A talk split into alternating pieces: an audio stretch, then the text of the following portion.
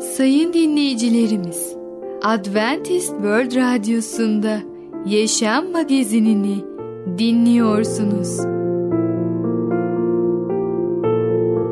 Yaşam Magazinine hoş geldiniz. Önümüzdeki 30 dakika içerisinde sizlerle birlikte olacağız.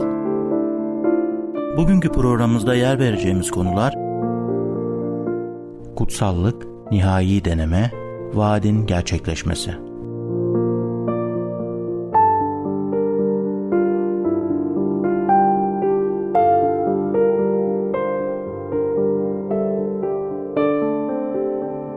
Adventist World Radyosu'nu dinliyorsunuz. Sizi seven ve düşünen radyo kanalı. Sayın dinleyicilerimiz, bizlere ulaşmak isterseniz e-mail adresimiz radio.umutv.org radio.umutv.org Bizlere WhatsApp yoluyla da ulaşabilirsiniz. WhatsApp numaramız 00961 357 997 867 06 00961 357 997 867 06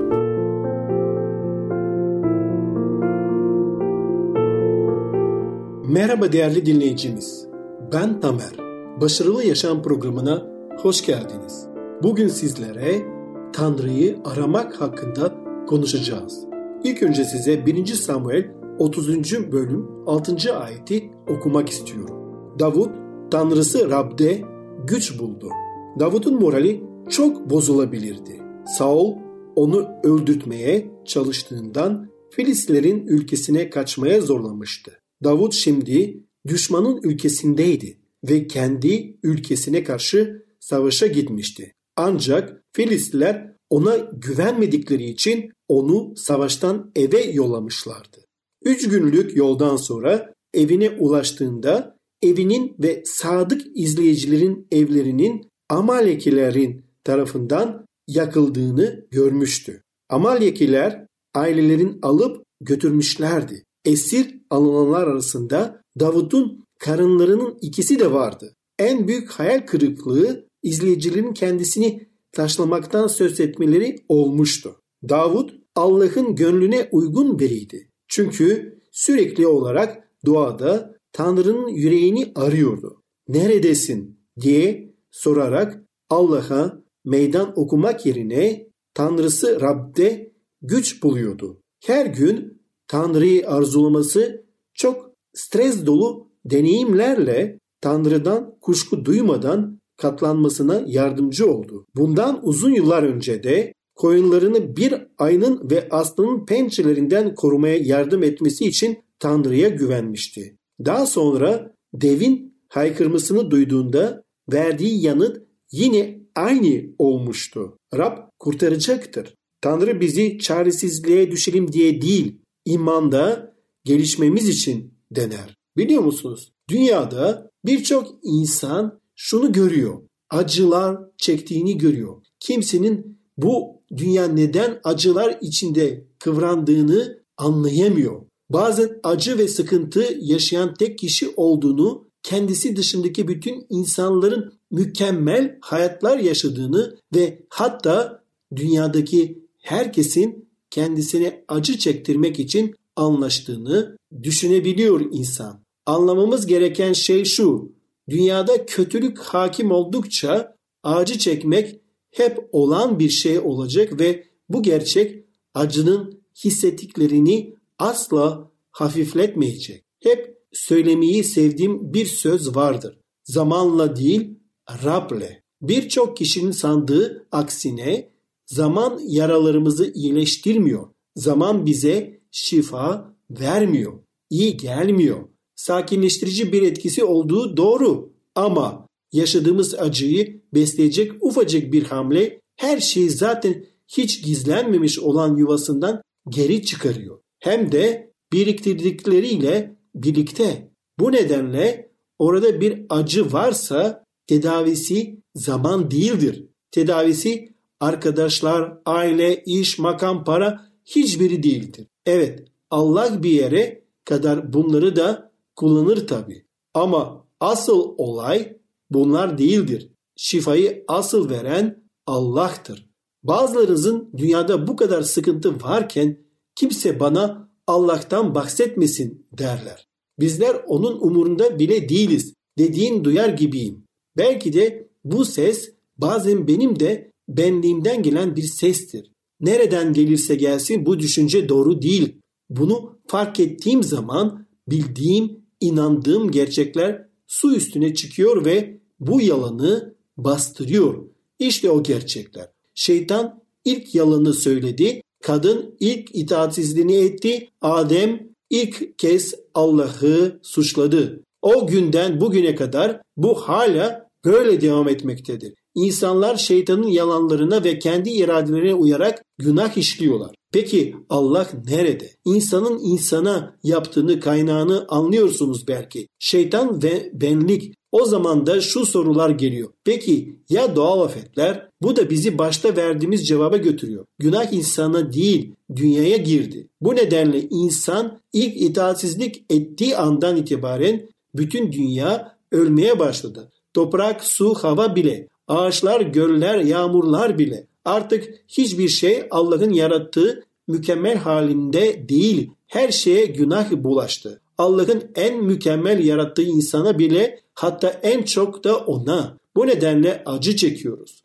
Bu nedenle dünya pislik, zorbalık, sapkınlık, acı ve öfke var. Peki tüm bunlar varken Allah nerede? Tamam belki bizler günahlıyız ve yaptığımız şeylerin bedelini ödüyoruz. Belki biz dünyayı bu hale getirdiğimiz için bu acıları yaşıyoruz. Ama yine de o koskocaman Allah değil mi? Yine de biz çocuklarına acıması, bizlere bakması gerekmez mi? Peki biz acı çekerken Allah nerede? Bu ağır soruyu sorabilmek, bu ağır soruya verebilecek süslü cevaplarım var ama ben size hayatım boyunca asla unutmayacağım bir cevabı vereceğim. Çok acı çektiğim ve Allah'ın nerede olduğunu sorguladığım zamanlarda karşıma çıkan çok değerli bir cevap Ziya Meral verdi. Yoruldum. Saçmalamaktan, acıdan, düş kırıklıklarından dönecek bir yol, bir umut kalmadı. Acaba Tanrı eğleniyor muydu benim tüm gücümün kırılışıyla da? Buradaki savaş kim daha dayanıklı mıydı? Ağlıyordum.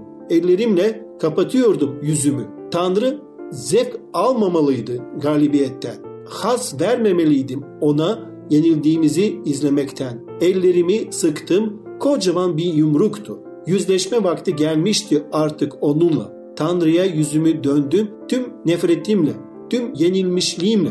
Kazandım diyebilecek için Tanrı'nın yüzünü aradım.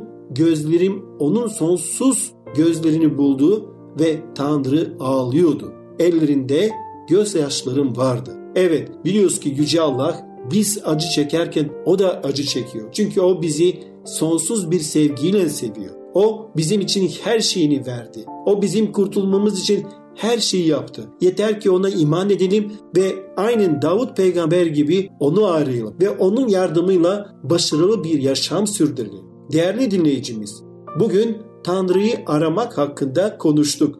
Bir sonraki programda tekrar görüşmek dileğiyle hoşçakalın. Adventist World Radyosu'nu dinliyorsunuz.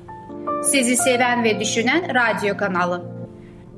Sayın dinleyicilerimiz, bizlere ulaşmak isterseniz e-mail adresimiz radio.umutv.org radio.umutv.org Bizlere WhatsApp yoluyla da ulaşabilirsiniz.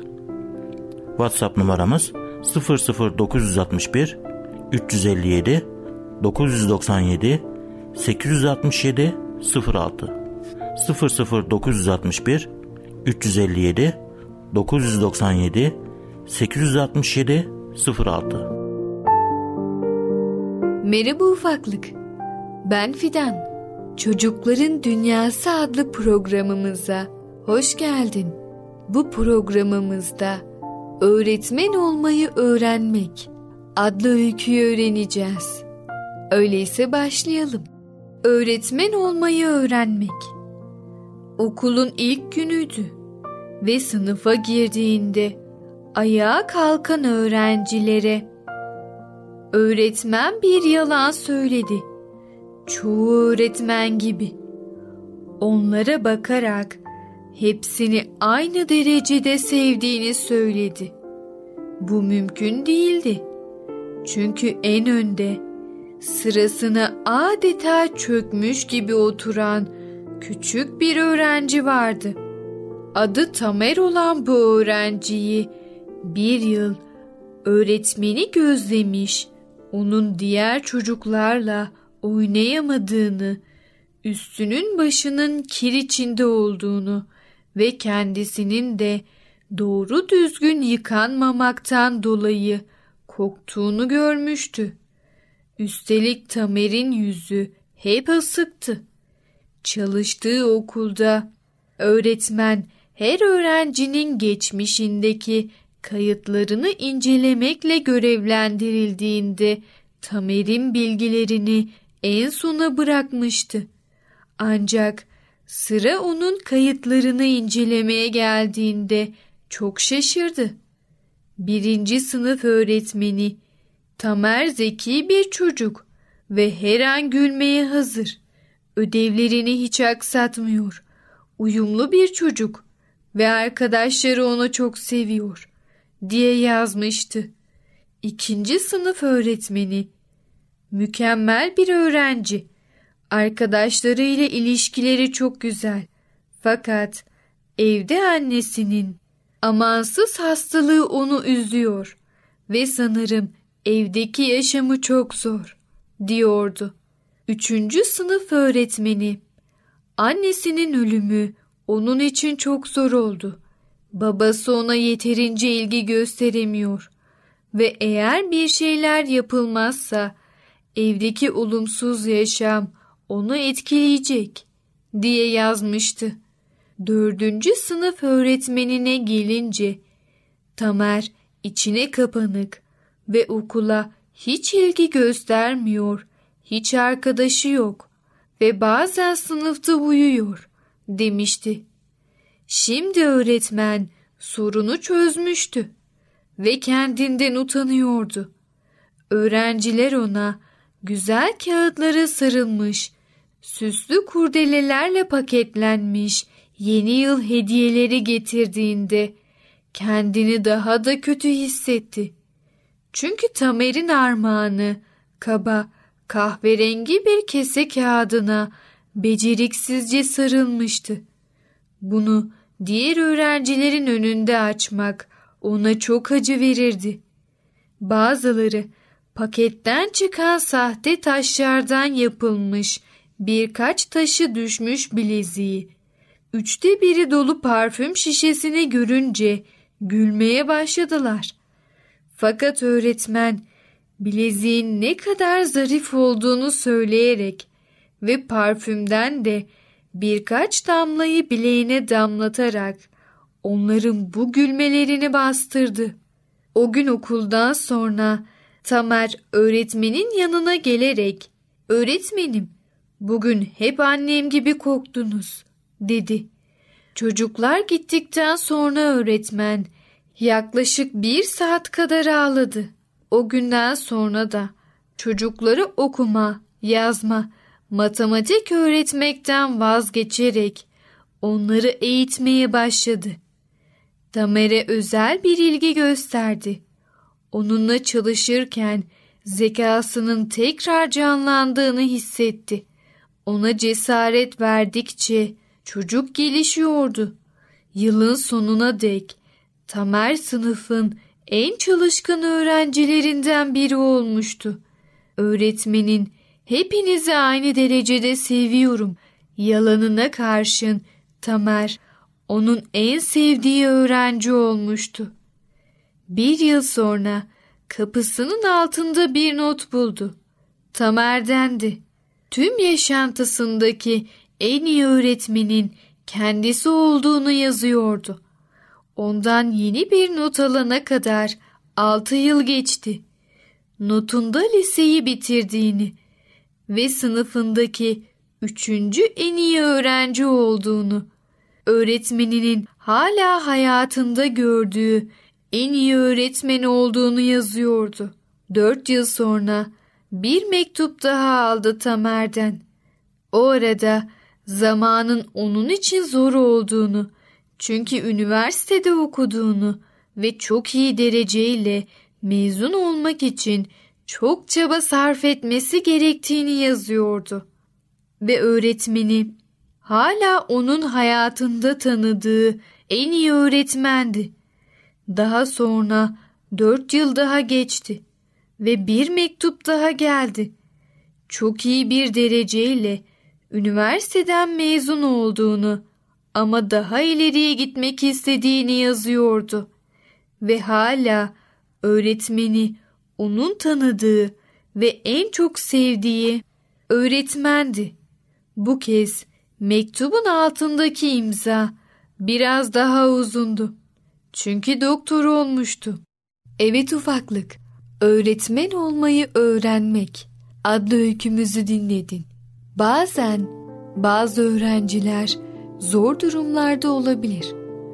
Fakat öğretmenleri onlara yardım ederse tıpkı bu öyküdeki gibi ileride çok iyi yerlere gelebilirler. Bu yüzden eğer sınıfında zor durumda olan biri varsa sen de öğretmeninle birlikte o arkadaşına yardım etmeyi unutma. Bir sonraki programımızda tekrar görüşene kadar kendine çok iyi bak ve çocukça kal. Adventist World Radyosu'nu dinliyorsunuz. Sizi seven ve düşünen radyo kanalı. Sayın dinleyicilerimiz, bizlere ulaşmak isterseniz e-mail adresimiz radio.umutv.org radio.umutv.org Bizlere WhatsApp yoluyla da ulaşabilirsiniz. WhatsApp numaramız 00961 357 997 867 06 00961 357 997 867 06 Sevgili dinleyici merhabalar. Kaderi Değiştiren adlı programa hoş geldiniz. Ben sunucu Ketrin. Bugün sizlerle birlikte olmaktan mutluluk duyarım. Bugün size konuşmak istediğim konunun ismi vaadin gerçekleşmesi. Önceki programımızda hatırlarsanız sizlere bir hikaye anlatmıştım.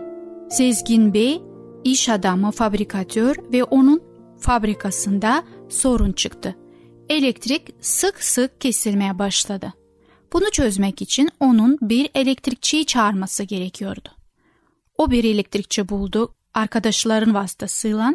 Adam geldi, baktı, gördü ve en sonunda dedi ki her şey baştan yapılması gerekiyor. Eğer bunu kısa yolla yapılacak olursa o zaman aynı şekilde sizi rahatsız edecek. Sezgin Bey onu dinledikten sonra evet dedi. Sizin için hangi saatte uygunsa, hangi zamanda uygunsa onu yapacaksınız ve el sıkışarak onunla anlaştı. Sizgin Bey'in yanında çalışan Ali Bey bu konuya yardımcı olarak el koymak istedi. Kendi tarafından bulunan elektrikçiyle çalışmak istedi. Usta gelip fabrikada bütün olayı baktı ve şu kararla Sezgin Bey'in karşısına çıktı. Aynı düşünceyle o da şunu söyledi. Bütün kablolar değişecek, o zaman fabrika aynı eskisi gibi rahat çalışacak. Fakat Sezgin Bey artık bir adamla anlaşmıştı. Ali Bey vazgeçmek istemedi, ısrar etti. Bu adamla çalışalım çünkü 200 lira daha az bir ücret alacak. Fakat Sezgin Bey bir adamla konuştuğu için, ona söz verdiği için ve iş senin olacak dediği için geri adım atmak istemedi. Bu konuyla ilgili Yaratılış kitabında 21. bölümden birden 11'e kadar ayetlerinden başlamak istiyorum. Rab verdiği sözü uyarınca Sara'ya iyilik etti ve sözünü yerine getirdi. Sara hamile kaldı. İbrahim'in yaşlılık döneminde tam Tanrı'nın belirttiği zamanda ona bir erkek çocuğu doğurdu. İbrahim Sara'nın doğurduğu çocuğa İshak adını verdi. Tanrı'nın kendisine buyurduğu gibi oğlu İshak 8 günlükken sünnet etti. İshak doğduğunda İbrahim 100 yaşındaydı. Sara, Tanrı yüzümü güldürdü dedi. Bunu duyan herkes benimle birlikte gülecek. Kim İbrahim'e Sara çocuk emzirecek derdi. Bu yaşında ona bir oğul doğurdum. Çocuk büyüdü. Sütten kesildiği gün İbrahim büyük bir şölen verdi. Ne var ki Sara Mısırlı Hacer'in İbrahim'den olma oğlu İsmail'in alay ettiğini görünce İbrahim'e bu cariyeyle oğlunu kov dedi. Bu cariyenin oğlu oğlum İshak'ın mirasına ortak olmasın. Bu İbrahim'i çok üzdü. Çünkü İsmail de öz oğluydu. İbrahim ikinci oğlunun doğumunu kutlayıp neşeleneceği zamanda kendini berbat bir durumda buldu. İki kızgın ve kıskaç kadınla uğraşıyordu. Bunun nasıl olduğunu hatırlıyor musunuz? Allah'ın onayı olmadan ve insani bir çabayla gerçekleştirmeye çalışmak yüzünden o zaman iyi bir fikir görünen şey ilgili herkes için bir gerginlik kaynağına dönüşmüştü. İbrahim ve Sara'nın Hacer'den çocuk sahibi olmak için evlilik sözleşmesi çiğneme hataları evin içine hoşnutsuzluk ve kıskançlık getirmişti. Şimdi evleri mutluluktan alabildiğine uzaktı ve İbrahim'in üzerine iki kadın arasında ara buluculuk yapmak tatsız görev kalmıştı. Daha kötüsü ise İbrahim'den Hacer'i ve oğlu İsmail'i evden atmasının istemesiydi. İbrahim'in sevdiği, yetiştirdiği ve her şeyini bağladığı çocuk. Şimdi bir gençti ve İbrahim'in ölmesi halinde aile reisi o olacaktı. Yazılı olarak kayıtlı olmamasına rağmen İbrahim'in Allah'a seslenerek şöyle söylediğini düşünmek zor değil. Benim başıma ne geldi? Ailemi yaralayan bu soruna sen kesinlikle Sara'dan daha iyi bir çözüm getirebilirsin. Bana anlaşmanın İshak'la devam edeceğini ve İsmail'in büyük bir ulus olacağını söyledin. Biliyorum. Fakat oğlum İsmail'i bir daha hiç görmemecesine dışarı atmam gerekiyor mu? Kavraması zor olsa da bu öyküden çok önemli bir ders alabiliriz. Allah'ın vaat yoluyla vereceği şeyi hiçbir zaman çalışarak elde edemeyiz. 12'ye ve 13. ayetleri okuyarak devam edelim. Ancak Tanrı İbrahim'e oğlunla cariye için üzülme dedi. Sara ne derse onu yap. Çünkü senin soyun İshak'la sürecektir. Cariye'nin oğlundan da bir ulus yaratacağım çünkü o da senin soyun. Allah İbrahim'i teselli etti ve ona anlaşmanın İshak'la geleceğini hatırlattı. Peki Allah senin soyunun İshak'la sürecekti. Gereken ne demek istemişti? Bu Allah'ın İsmail'i İbrahim'in oğlu olarak kabul etmediği anlamına mı geliyor? Kesinlikle hayır. Allah İsmail'in İbrahim'in çocuğu olduğunu ve ona da büyük bir ulus olacağını açıkça belirtmişti. Sezgin Bey Ali'nin getirdiği elektrikçiyle çalışmadığında bu ona daha kötü bir elektrikçi mi yaptı? Tabii ki hayır. İşte aynısı burada oluyordu. İsmail her zaman İbrahim oğlu olacaktı ve Allah onu kutsayacağını söylemişti. Allah kısacası kendi günlerinde Nuh'u ve İbrahim'i kullanmayı seçtiği gibi şimdi de İshak'ı kullanmayı seçiyordu. Öylesi Allah şu sözleri söylerken ne demek istemişti? Senin soyun İshak'tan sürecekti ve senin soyunun aracılığıyla yeryüzündeki bütün halklar kutsanacak. Sevgili dinleyicimiz, Allah bizim için bir örnektir ve biz Allah'a bakarak onun yaptığı gibi bu dünyada örnek olmamızı istemektedir. Çünkü İsa Mesih siz bir tuzsunuz, ışıksınız demiştir. Biz kendimizden bunu yapmaya başladığımız zaman, insanlara güven verdiğimiz zaman, sağlam olduğumuz zaman karşımızdaki insanların da değişmelerine neden olabiliriz. Bugün vaadin gerçekleşmesi adlı konumuzu dinlediniz. Bir sonraki programda tekrar görüşmek dileğiyle. Hoşçakalın. Adventist World Radyosu'nu dinliyorsunuz. Sizi seven ve düşünen radyo kanalı. Sayın dinleyicilerimiz, bizlere ulaşmak isterseniz e-mail adresimiz radio.umutv.org radio.umutv.org Bizlere WhatsApp yoluyla da ulaşabilirsiniz. WhatsApp numaramız 00961 357 997 867 06 00961 357 997 867 06 Gelecek programımızda yer vereceğimiz konular Tanrı'yı aramak, öğretmen olmayı öğrenmek, vaadin gerçekleşmesi. Yaşam Magazini adlı programımızı pazartesi, çarşamba ve cuma günleri aynı saatte dinleyebilirsiniz. Bir programımızın daha sonuna geldik. Bir dahaki programda görüşmek üzere, hoşçakalın.